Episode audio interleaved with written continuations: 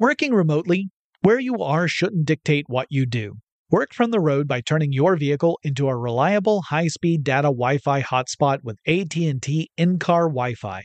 On the network that covers more roads than any other carrier, take your work on the road and AT&T will be there to keep you connected. Connect up to 10 devices and stream conference calls, finish up that presentation, or answer last-minute emails. Why wait? Go to att.com slash in-car Wi-Fi today for free trial eligibility. Based on independent third-party data, number of devices varies by manufacturer. Always pay careful attention to the road and don't drive distracted. Wi-Fi hotspot intended for passenger use only when vehicle is in operation. Compatible device and vehicle required. Running a business is no cakewalk, but with SAP Concur Solutions, you can be ready for anything. You can manage travel, expenses, and AP all on one platform that's packed with AI and best practices, and that delivers it all through an easy, clear, I can't believe how simple that is experience. So, while not much can be done about that guy who never fails to burn the microwave popcorn and stink up the entire office, with SAP Concur, you can easily handle almost anything else. Take control of your business finances today at concur.com. That's C O N C U R dot R.com. Experts claim there is nothing tougher than a diamond, but at Diamonds Direct, we beg to differ. Have you ever met a mother? Strong, radiant, timeless. This Mother's Day, give her the gift that meets her match with diamond jewelry starting at $200. Plus, Diamonds Direct's exceptional quality and unbeatable everyday price. You're sure to give her a gift that wows this generation and the next to come. Experience the thrill of jewelry shopping done right at Diamonds Direct. Diamonds Direct, your love, our passion. The Kakadu plum is an Australian native superfood containing 100 times more vitamin C than oranges. So why have you never heard of it? PR. No one's drinking a Kakadu smoothie? I'm JB Smoove, and that was a full episode of my new podcast, Straightforward, inspired by guaranteed straightforward pricing from AT&T Fiber. Get what you want without the complicated. AT&T Fiber, live like a gigillionaire. Available wherever you get your podcast. Limited availability in select areas. Visit AT&T.com slash hypergig for details.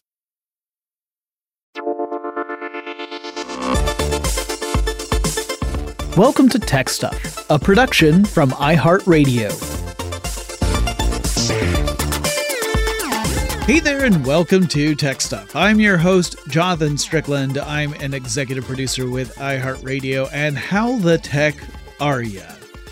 I don't frequently dedicate Monday episodes to the news, but I feel like this time I kinda have to. So last Friday, I was in the Atlanta airport and I was getting ready to board a flight to Austin, Texas, so that I could participate in an iHeart Media panel discussion at South by Southwest, which went really well, but that's neither here nor there. So there I am in the airport. I'm just sitting at the gate, waiting for my zone to get called, and I hear a little bit of a, a hubbub, perhaps even a kerfuffle. Not a full blown commotion, but something is definitely going down, right? Like there's some chatter going on and I had my earbuds in. I was listening to podcasts at that point. I popped my earbuds out eh, just to find out, you know, being Snoopy, what the heck is going on. And I hear a bunch of very well dressed people speaking in hushed, concerned tones. And I could tell that there was something that was going on and it had to do with money, but that was about all I could figure out. So I pop out my phone to check for the news to see if there's something that's come up that I should be concerned about. And I'm looking at the headlines and I don't see anything immediately that leads me to real concern. But whatever it was that was happening must have been pretty bad. These folks were clearly agitated. Maybe not quite at panic level, but not too far from that. And then after I scoured the breaking news some more, I finally figured it out. These folks were really important people who work in the tech sector. They were on their way to the tech conference portion of South by Southwest. Like that's their world. And a bank that has been a pivotal component in the tech and startup industries had just collapsed. So today we're going to talk about Silicon Valley Bank or SVB and what happened there because it does end up having an impact on the tech sector. And it also was the second bank collapse in a week. And then after that, there was a third one, which we'll cover at the end of this episode. So I mentioned Silvergate Bank collapsed last week. So this was a real estate bank or a bank that mainly dealt with like real estate loans and that sort of stuff back in Southern California, but had jumped over to become a bank in the crypto space around 2014. They had their own crypto exchange and they served as sort of a, a bridge between the world of you know US dollars and then cryptocurrencies or the way I often think about it even though I know it's ridiculous to think this way I think of it in terms of real money and digital money. It's all digital none of it's real so I realize this is just you know a bias talking in my head. Anyway uh, Silvergate's issues hit when some big big customers crypto companies uh, in fact like I'm not talking about like a person I'm talking about an entire company that has a corporate account with Silvergate. Well, some of these big customers were withdrawing lots and lots of money from Silvergate's accounts. And Silvergate had already been on rocky ground when FTX collapsed late last year. And on top of that, the US government was starting to look into Silvergate to see if maybe there was anything hinky going on with Silvergate. And whether there was hinky stuff going on or not, and I have no reason to believe that hinkiness of any nature was happening. It doesn't really matter in the long run because the perception that there could be trouble spooked a lot of customers of Silvergate and they decided to pull their funds out in case an investigation might uncover something that could lock up their money. So there was a run on the bank at Silvergate. And Silvergate did not have enough funds to cover all the withdrawal requests, and as a result, it ultimately shut down. Now, Silicon Valley Bank has some similarities to Silvergate in that what led to SVB's collapse was also ultimately a run on the bank. So, your classic run on the bank happens when customers lose confidence in a bank or a savings and loan company in the case of It's a Wonderful Life, or maybe there's some external financial pressure that convinces customers they need to pull all their money out. Maybe they don't have uh, a loss of confidence in the bank itself, but other economic conditions make people convinced that they need access to cash, right? Like it's a liquidity problem. Again, the cash and wealth are two different things. So it'll get kind of muddled as we talk about this.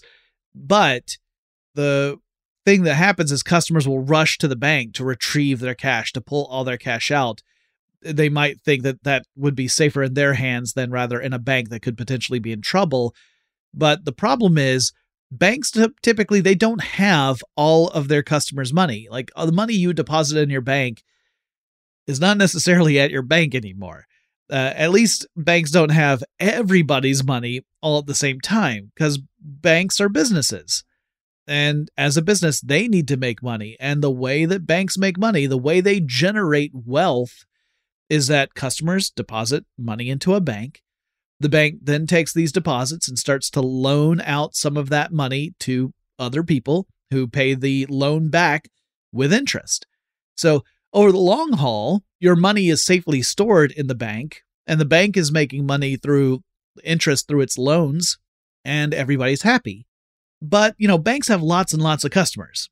Under normal conditions, there wouldn't be very much of a problem if you decided to go to your bank and close out your account and withdraw all of your money. Normally, that would be fine because there are tons of other customers. There's lots and lots of money in the bank. There's plenty of it in there for the bank to send you your cash and close out your account.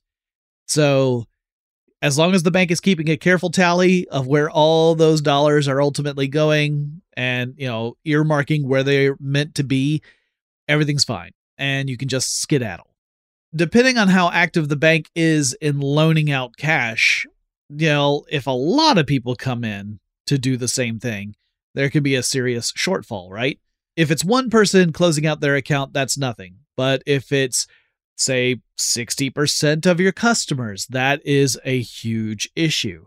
And you get into like the statement that you'd hear in It's a Wonderful Life, you know, oh, the money's not here. Uh, it's a, it's a Joe's house. That's right next to yours. You know, George Bailey would say. Shout out to Shay, who made me watch that movie. So, if the bank's customers include large companies, like companies that depend upon massive bank accounts in order to do stuff like pay employees. Like that's the payroll account. Things can get really, really bad, right? If there's a run. Like if, if a company says, you know what, I don't trust that this bank is going to be able to stay in business. I've got hundreds of millions of dollars in there. I need to pull it out. That's going to be a massive hit to that bank. And it ends up perpetuating the very problem that you're worried about in the first place. So that is the too long didn't listen version of this story. Like you technically know what happened to Silicon Valley Bank at this point. There was a run on the bank. SVB could not cover all the withdrawals.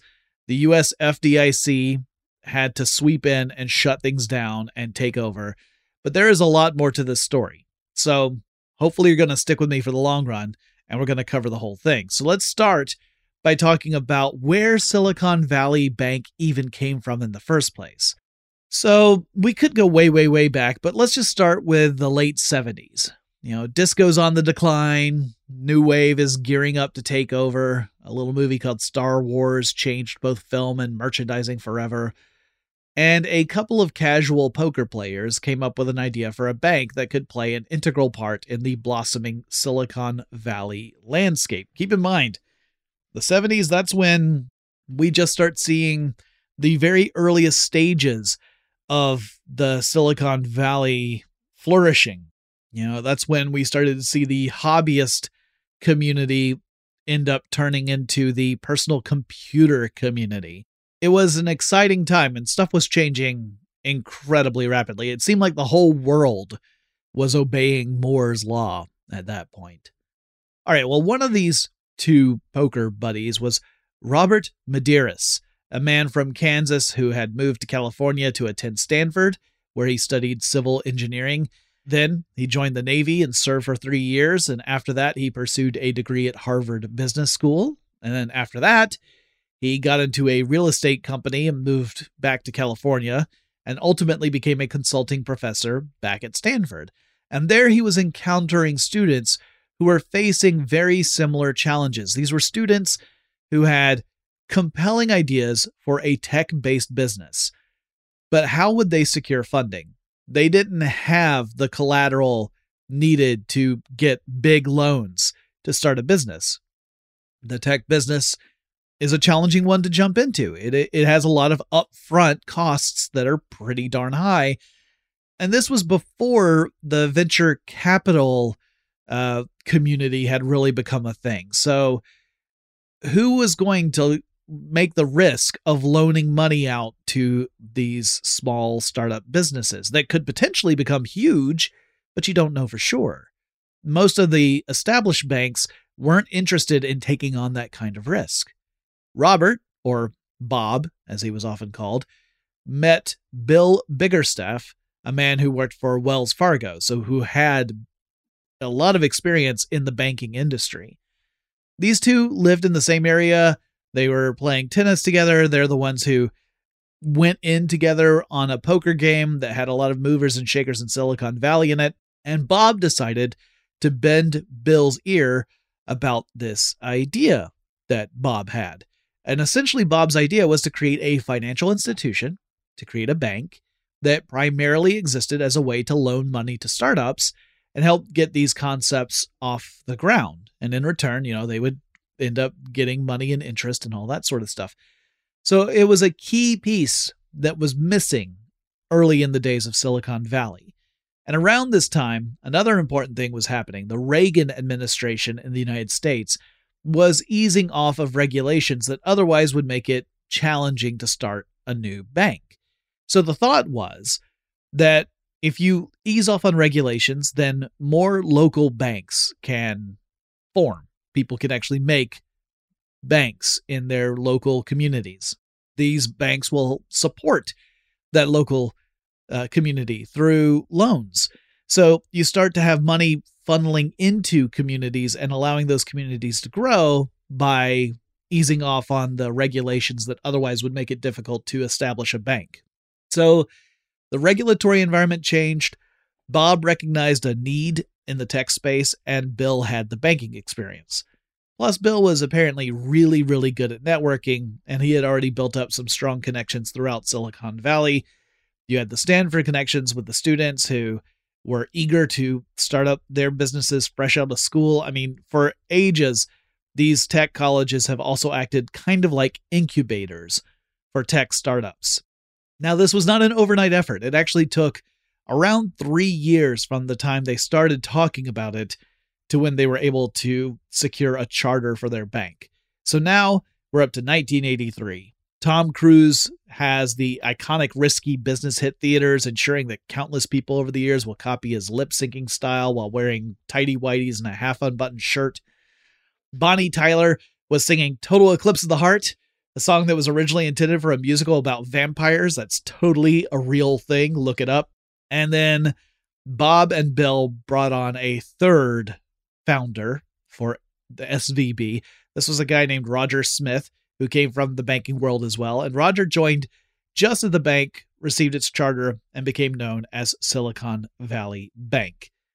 We got a lot more to talk about, but before we get to that, let's take a quick break.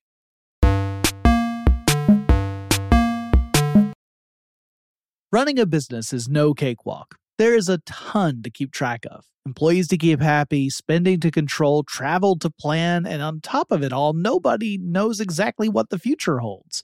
Your finance team always has to be ready to change. But with SAP Concur Solutions, you can be ready for anything. You can manage travel, expenses, and AP all on one platform that's packed with AI and best practices and that delivers it all through an easy, clear, I can't believe how simple that is experience and you can finally say goodbye to the costly mistakes and risks that come from manual work and spreadsheets. So, while not much can be done about that guy who never fails to burn the microwave popcorn and stink up the entire office, with SAP Concur, you can easily handle almost anything else.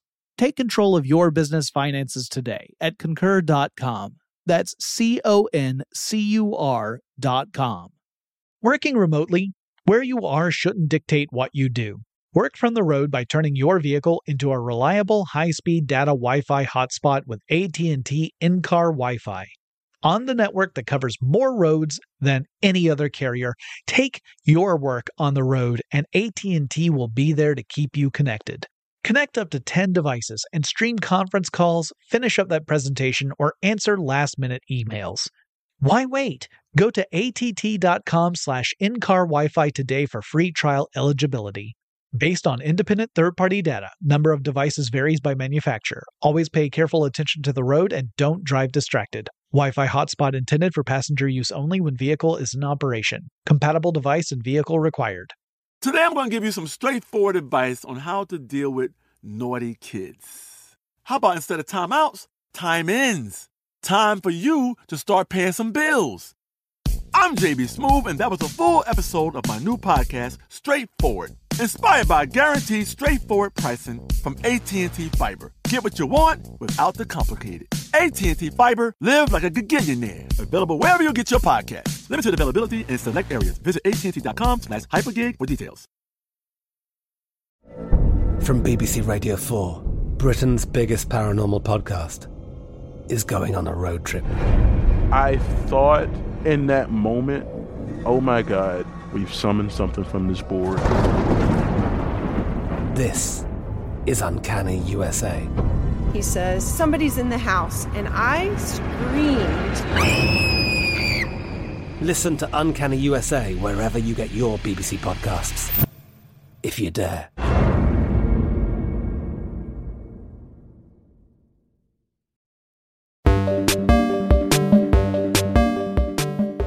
Okay, so Silicon Valley Bank establishes itself in 1983. Now, at that time, the phrase Silicon Valley wasn't nearly as well known as it is today.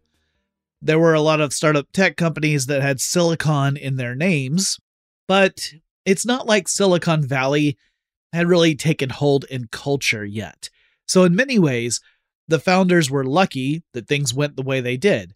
Or you could argue they weren't lucky Maybe they actually helped forge the reality of Silicon Valley. Because now tech companies had a bank that would cater to them, that welcomed their business. Tech startups that had previously found it difficult to secure loans through traditional banks had another option. Now, this didn't mean that SVB gave out loans to absolutely anyone. They still evaluated them, but they were much more likely to grant a loan out to someone who seemed to have a really strong idea and help fund those early tech companies in Silicon Valley. And of course, we all know that the tech industry would explode and grow to gargantuan proportions, and SVB would grow along with the rest of the industry. Along the way, it helped fuel countless startups, some of which would grow in turn, and others would, of course, unfortunately flounder and fail. And more established tech companies would continue to bank with SVB and use massive accounts to handle stuff like payroll. So, as you might imagine, the payroll account has to be really, really, really large for some of these tech companies. And then you had like venture capitalists who were using the bank to help fund their investments. And all of this was sort of this mutually beneficial relationship, a symbiotic relationship, but one in which if any party were to suffer disproportionately, it would ultimately hurt the others in it as well. Uh, that's foreshadowing. All right, so how do we go from a bank that is a financial pillar for much of the tech industries, really of the startup industry in particular, but for established companies too? How do we go from that to a bank that collapses in a matter of a couple of days? Well, while there are some overlaps with Silvergate, this one didn't have anything to do with crypto, but it had a lot to do about interest rates. So, if you're lucky enough to never have had to worry about interest rates, I'll give you a quick explanation. An interest rate is the amount that is paid on top of a sum of money. So, we mostly talk about this in the form of loans. I mean, there's, you know, like bank account interest rates too, which is goes the opposite direction. But with loans, you know, you have the amount that you borrowed and the interest rate is the amount on top of what you borrowed that you will pay back to the lender. So we usually think of this in percentages. Uh, actually, we think of it in annual percentage rates or APR. So this tells you how much of a percentage of the amount you've borrowed uh, on top of that you're going to be paying back, right? So if interest rates are low, folks are more eager to take out loans because they're not paying as much on top of the loan amount itself. It is less expensive to take out a loan. You keep more of the money that you make using that loan to do whatever it is you wanted to do, assuming that, you know, it was being put forth in a in a way where it was going to generate revenue. Otherwise, what you think of it is it's a way to manage debt. You don't go for a loan that has a high interest rate because that means you're going to be owing even more money in the long term. So this encourages stuff like investments, right? A person might take out a loan to invest money into a project if there's a low interest rate on the loan because they might believe, hey, this project's going to pay out big time. And then I can pay off the loan. I can pay off the interest. I can pass go, collect $200. I'm in the clear. I've made a profit. But when interest rates go up, well, it becomes much more expensive to secure a loan right? You got to pay more on top of the loaned amount, and that cuts into whatever profit you might realize with your project. So even if your project is a success, you're not going to make as much money because you got to pay that interest rate back to the lender. So this kind of dampens down the enthusiasm to invest in projects, right? I mean, some of these projects might take a long time to start realizing a revenue. In fact, some of them may have no business plan to speak of and that the real the real plan isn't to make money as a business but to hopefully get gobbled up by some bigger fish for a large payout. But all of these things can take time and meanwhile you know you got your loan payments with that interest rate on top of them and that can be a real buzzkill. So it can really slow down investments in the space. But for a really long time interest rates in the US were super duper low and, you know, more recently, they were super duper duper low. And you might think, oh, super low interest rates. That means way more loans. And a bank specializing in loans to the tech sector was going to see a whole lot of business. And often that would be true, except recently you were in a tech sector where companies, including venture capitalist companies, were just flush with cash. Uh, there was very little need for loans because everyone already had the cash on hand to make investments. So, like venture capital companies, they might invest in companies that then go public. And as part of going public, the venture capitalist they get paid out. So they realize a huge return on that initial investment. So now they've got way more cash than they did before. They don't necessarily need to go and secure a loan for their next investment. So SVB actually mentioned this in their 10K report a few weeks ago. This is a straight quote from that report. Quote, much of the recent deposit growth was driven by our clients across all segments obtaining liquidity through liquidity events such as IPOs, secondary offerings, SPAC fundraising, venture capital investments, acquisitions, and other fundraising activities, which during 2021 and early 2022 were at notably high levels. End quote. So, in other words, ain't no one going to get a loan. They are all flush with cash. So SVB saw bank accounts swell with deposits. The deposit amount was growing with SVB, but the needs for for loans were dropping. So you got to remember a bank is a business. If the bank is not issuing as many loans, how then does it make money as a business? Well, SVB started to purchase stuff like treasury bonds and government securities. These pay out at a rate where it's, you know, you're able to redeem them for more than what it costs to buy them. But it takes time for them to mature. If you try to cash out early, you get way less for them than if you held on to them for the whole time.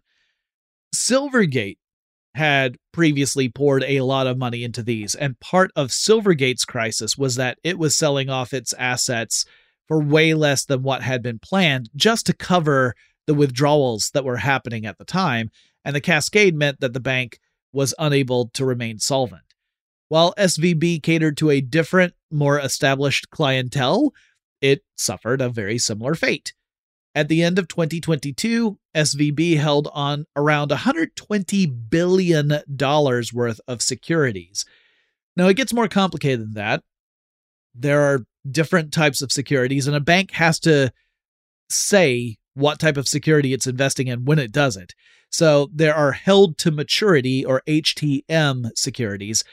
Those are ones that, as the name suggests, you hold on to until they mature, at which case then you can sell them off. But in the meantime, they're on your your accounts. Whether the market values go up or down, they have to stay there on your accounts until it's time for them to be sold because they have matured. Now, to get into the real nuts and bolts of all this, would require a finance podcaster type. That ain't me. But just know that some securities are are HTM and some are, you know, you can sell whenever you like, but they are subject to the fluctuations of market value, which means at times they can be worth less than what you paid for them previously. Uh, SVB had put a lot of its assets into the HTM style of securities. However, as long as everyone remained chill, SVB would have been fine right? Yes, it had poured a lot of its money into these long term uh, securities, which meant that it was all tied up. And that meant that they didn't have as much money in their in their vault you could think of it that way they didn't have as much money in the vault to cover everybody's accounts but again if everyone had stayed chill things would have been okay the only thing that would really upset the apple cart would be something like interest rates going up significantly or a run on the bank and then the interest rate went up significantly. Now, the reason for that was that the US federal government was trying to counteract inflation. And again, this gets super in the weeds and it's kind of beyond a tech podcast, but we'll give the super oversimplified explanation. So, when demand is high, but supply is limited, prices go up, right? Like, if everybody wants eggs, but there's only you know, enough eggs for 20% of the people there, those egg prices go way, way, way up. Everybody wants them. There's not enough for everybody. And the market settles this out by making them ridiculously expensive. Basic laws of supply and demand, right? But if costs keep going up, then you have a problem with inflation on your hands, that the purchasing power of your money decreases.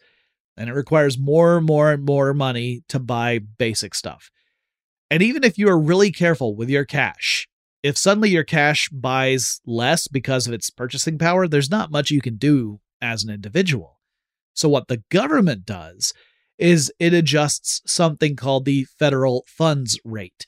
When banks lend money to other banks, they do so using the federal funds rate. This rate, in turn, influences the interest rates that banks use on their loans. So if you turn the dial on the federal funds rate, this kind of trickles down through the rest of the banking and loan industry. All right, so by cranking up the federal funds rate, the interest rates across the board start to go up. And that means it gets more expensive if you want to borrow money. So that discourages people from borrowing money, which also means it discourages people from spending that borrowed money on stuff that means demand starts to go down because people are holding on to their cash, right? They're not spending it as readily. So as demand goes down, prices go down. So hiking up the interest rate convinces folks to go without. That in turn means the price for goods and services drop and we end up sidestepping some inflation problems. We're all in this together, in other words. All right, back to SVB. So the interest rates go up investment companies start to clamp down on investments. Uh, startups still need money to operate, but now venture capitalist sources are dried up because they don't want to overextend themselves. They don't want to borrow money with the interest rate being so high. So now startups are starting to have to dip into their own reserves in order to cover operating costs. So SVB has funds in its vaults, but it's also heavily invested in these securities, and it's not supposed to touch those for several more years because they haven't matured yet. So, as companies began to withdraw more and more money just to cover costs, SVB was seeing its reserves depleted. Now, this could still have been salvageable if there had not been a run on the bank. But when you've got big companies that are depending on money being there so that they can do stuff like make payroll, stakes are pretty darn high. So more and more customers were concerned that they wouldn't be able to operate if they didn't withdraw all their money because they were worried about what might happen to SVB. So for SVB to cover all these withdrawals, they had to start selling off some of those securities. But these securities weren't mature yet, so they were selling them at a, a pretty massive loss. In fact, that loss was nearly $2 billion. However, it gave SVB liquidity, right? They suddenly had cash where they could cover withdrawals at least for a short time, even though the business itself was taking this massive loss in the process. Then Silvergate goes belly up, and investors freak the heck out. Now, mind you, the issues at Silvergate were different from SVB. I mean, yes, SVB and Silvergate both were dependent upon securities, but Silvergate's problems were largely due to its involvement in the crypto world. That was not something that was a big concern for SVB.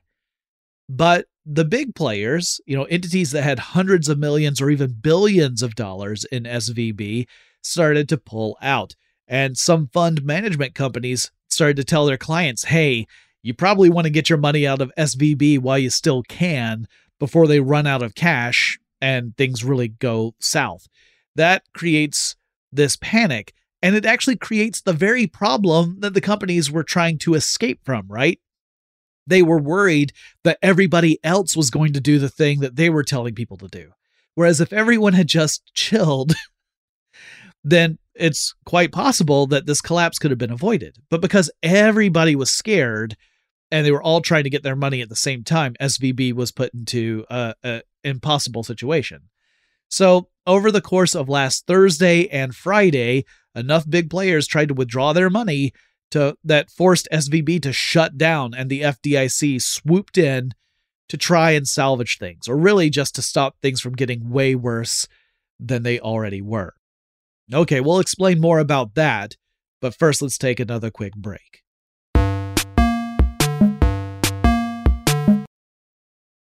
Running a business is no cakewalk. There is a ton to keep track of employees to keep happy, spending to control, travel to plan, and on top of it all, nobody knows exactly what the future holds.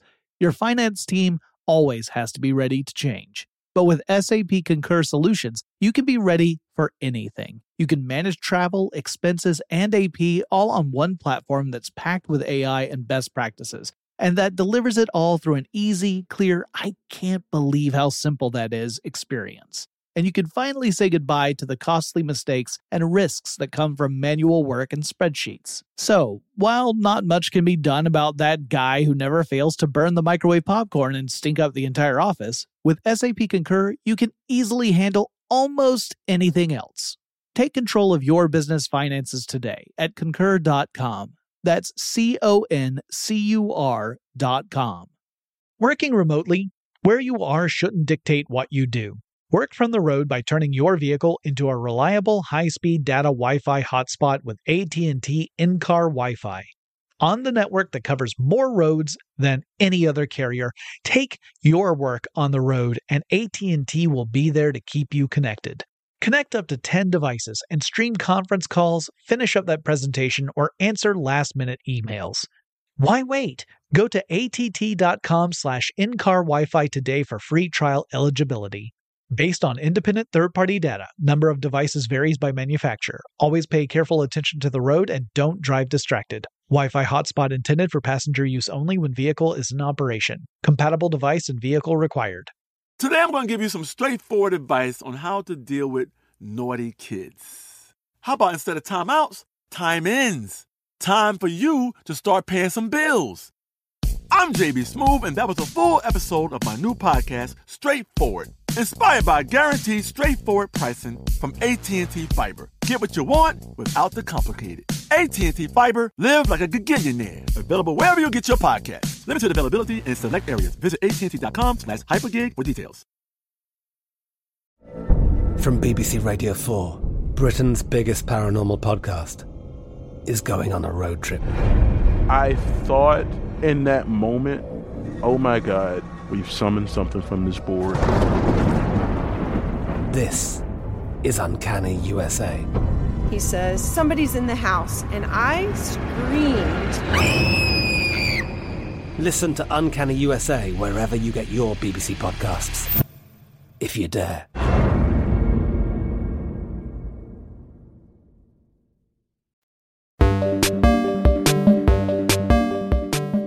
All right, now let's finally talk about the FDIC. That actually stands for the Federal Deposit Insurance Corporation. So, this organization insures deposits at most banks in the United States. The word most is important. Most banks are insured by FDIC, and the FDIC is there to provide protection to customers and avoid a situation in which a bank fails and then all the customer money goes up in smoke, right? That would be awful. If you had done nothing wrong, but you are suddenly penniless because the money you had deposited in a bank is gone because the bank itself is gone. That's why the FDIC exists. It insures the money you put in the bank so that if the bank goes down, you still have that money. The FDIC gives you your money. But there is a limit.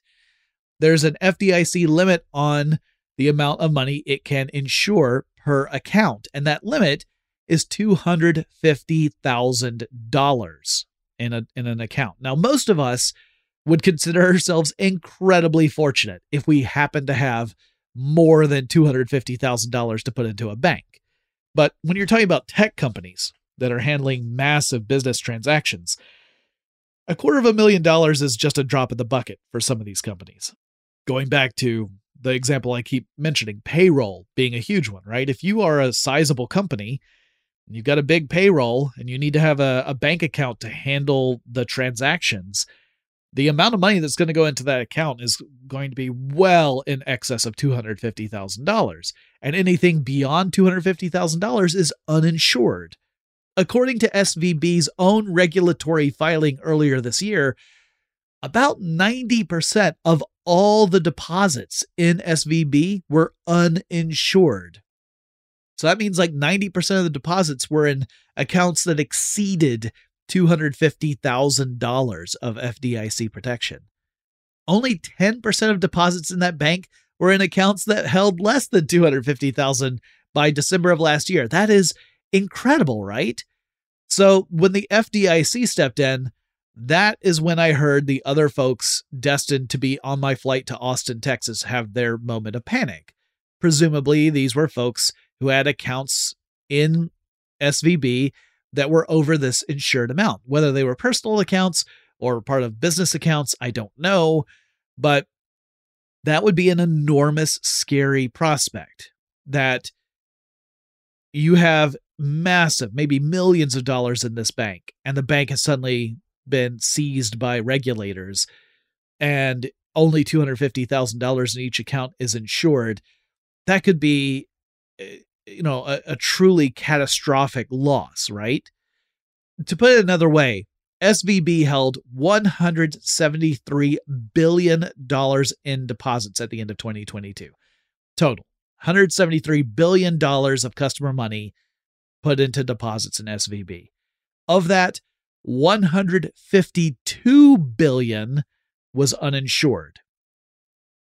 So, did 152 billion dollars just plain disappear?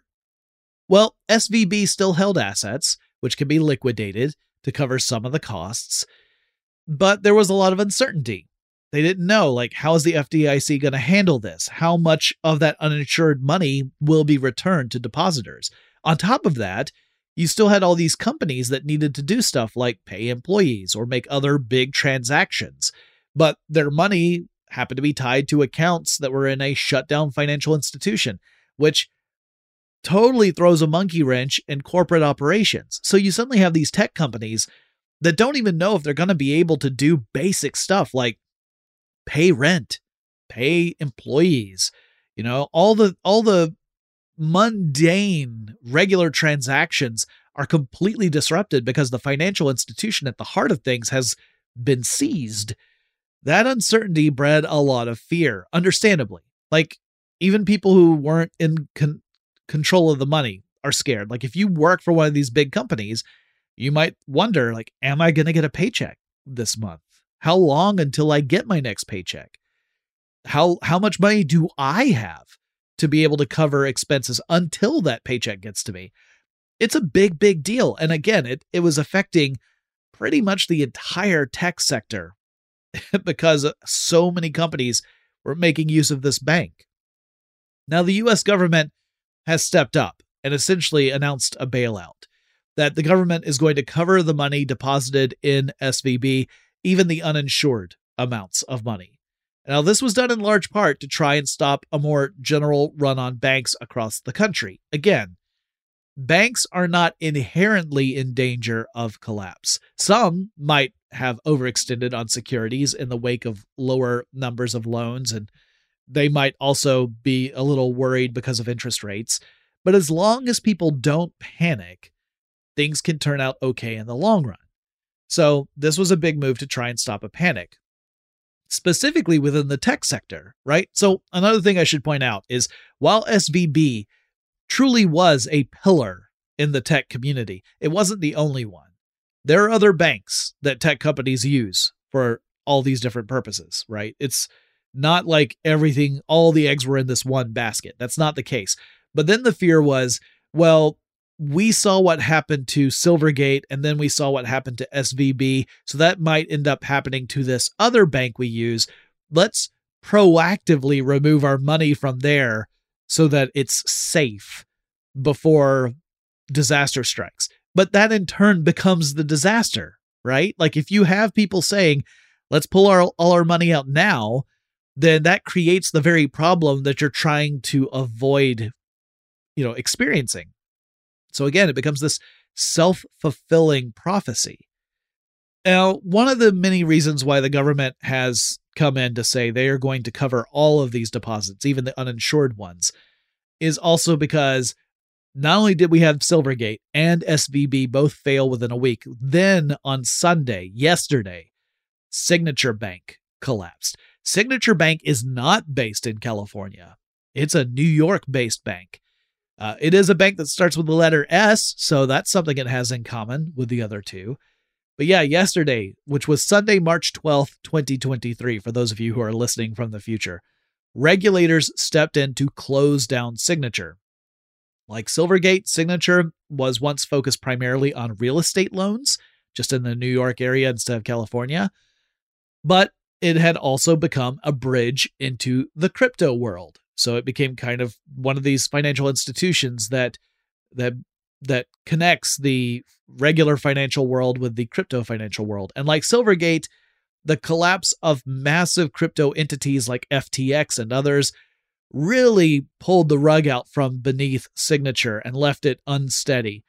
So the bank tried to find a buyer this past week in order to try and remain in business, but it just didn't happen. And again, the government had to step in.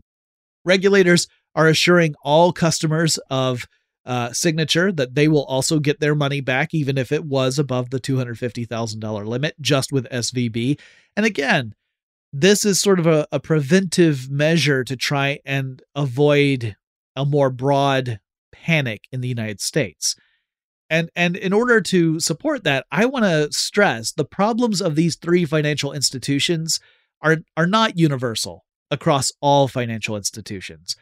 And further, it is a situation that gets worse if people all try to pull their money out. It becomes that self fulfilling prophecy I was talking about. Kind of like when there was a fear that uh, at the beginning of the pandemic that you wouldn't be able to get toilet paper, which caused people to hoard toilet paper, which meant that you couldn't get toilet paper. That was the self fulfilling prophecy of that moment. We're seeing the same sort of thing with these banks. Now, what this means all in the long term, that's very hard to say right now. Chances are uh, a lot of companies are going to struggle in the short term, particularly in the tech space and specifically in the crypto space. Uh, the crypto world in particular is facing even more uncertainty right now because regulators are, are picking up the pieces of these established financial institutions in the quote unquote real world. And now they're giving a massive side eye to the crypto community. Like regulators were already concerned about crypto but the failure of regular banks who were connected to crypto has made this a much more uh, relevant issue for regulators at the moment. For crypto companies that were hoping to continue to flourish without pressure from regulators, I suspect things are going to change rapidly over the next few months. We're going to to see that dreaded uh, interference from regulators as a result of this. I, I am being a little facetious when I say dreaded. I mean, like, there are people within the crypto community who really, really want to resist any sort of regulation. But I would argue the lack of regulation has led to uh, situations being rife for scams, for uh, for crime, and for massive amounts of fraud, and that this in turn stands to be a more existential threat to the crypto community than regulations would. I think regulations are a small price to pay if you want the crypto world to continue. If you don't want the crypto world to continue, yeah, get rid of regulations. You'll self destruct because we've already seen it happen. Not because of the intentions of the people who are putting the community together, but because you'll find opportunists who say, ah, I can leverage the lack of regulations to make a huge amount of money at the expense of everybody else. Ha ha ha ha ha ha. So, yeah, I, I have very little patience for this because if you want the crypto world to actually establish itself and flourish, I think regulations are absolutely required. There have to be controls, or else you have the situations we've seen in the last couple of years crop up. Now, I think these events have shown how there are some inherent weaknesses in fueling the crazy world of VC investment in the tech space, as well as the enthusiasm around the crypto space. But I think a lot of us already had a hunch that this world was always toying with massive risk. It's not like that's brand new news to any of us. It does serve as a reminder that we should always use critical thinking when we're engaged in these kinds of activities, that we should ask tough questions. That that should include asking tough questions of is it is it right for me to hold off on pulling my money out so that I don't make the problem worse? Or is it a case where you really do have to pull your money out because if you don't, the problem is everybody else has already acted and then you're left holding the bag. That's what everyone's afraid of. And unfortunately, unless everybody kind of agrees uh, on the front end, like, no, we're all going to be cool and, and, and wait this out, uh, it's kind of unavoidable. It sort of comes into the prisoner's dilemma scenario where no one has enough trust in everybody else to assume that things will be okay. So they have to act in self interest because they're convinced that everyone else is going to do the same thing. And if you don't do it first, you're going to be the one who is left with no money because the the bank went went under. That's why the government is trying to to step in and, and stop all this from escalating. So yeah, scary time. Uh, you know, one of the the many like scary moments in tech in in tech finance really that I have seen. You know, it kind of reminds me in ways of what it felt like when the dot com bubble was bursting and we started to see all the enthusiasm and hype that had built up these these startup companies into uh over bloated overfunded entities and then how it all came crashing down uh that was very sobering I think that we're in a similar moment now. Uh, it'll be easier to say when we have more distance from it. Maybe, maybe like five years from now, we won't even think about this. But at the moment, it feels like it's pretty big. Anyway, that's it for today's episode. Hope that was informative and interesting to you. Uh, I think it is really important to understand these things because, again, without the world of money, then all the tech stuff, not to quote the name of the show, but all the tech stuff we talk about wouldn't exist. It, the money has to be there for these things to even become reality. So I think that it's an important note to get an understanding of that. It also helps kind of keep us in the right headspace when we're thinking about supporting tech because it it it really reinforces that we need to be responsible and careful in the way we do that and not just try and pounce on what we see as an opportunity to print money. I think more and more we see those kinds of flagrant investments where it's just it's this this thought that oh I'm going to see a hundred times return on this investment, so that's why I'm pouring money into it. I don't think that's always the the most healthy approach. It's not sustainable in the long run, in my opinion. But I also acknowledge I am not a financial expert. I'm not an investment expert. I'm certainly not, you know, a millionaire. I'm nothing, I'm none of those things. So it's very, very, very possible that I am 100% in the wrong here. It's just kind of my gut feeling, but we all know that gut feelings ultimately have limited uh, reliability. So just keep that in mind. If you have topics you would like me to cover in future episodes of Tech Stuff, please reach out and let me know. You can do that by sending me a message on Twitter. The handle for the show is Tech Stuff HSW.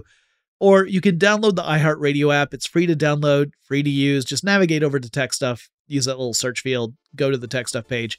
You'll see there's a little microphone icon. If you click on that, you can leave a voice message up to 30 seconds in length. Let me know what you would like me to talk about, and I'll talk to you again really soon.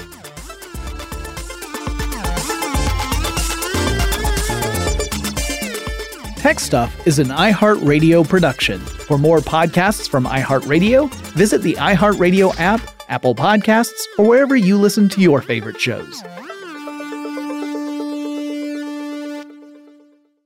Running a business is no cakewalk, but with SAP Concur Solutions, you can be ready for anything.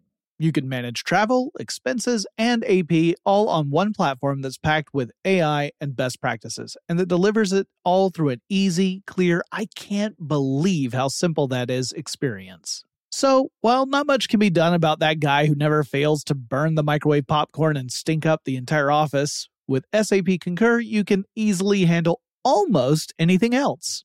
Take control of your business finances today at concur.com. That's C O N C U R dot com. From BBC Radio 4, Britain's biggest paranormal podcast is going on a road trip. I thought in that moment, oh my God, We've summoned something from this board. This is Uncanny USA.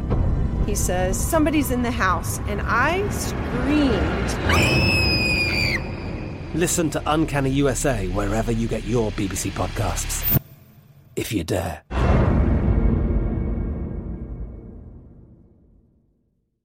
Xumo Play is your destination for endless entertainment. With a diverse lineup of 350 plus live channels, movies, and full TV series, you'll easily find something to watch right away. And the best part? It's all free. Love music? Get lost in the 90s with iHeart 90s, dance away with hip hop beats, and more on the iHeartRadio music channels. No logins, no signups, no accounts, no hassle. So what are you waiting for? Start streaming at play.xumo.com or download from the app and Google Play stores today. All you can stream with Xumo Play.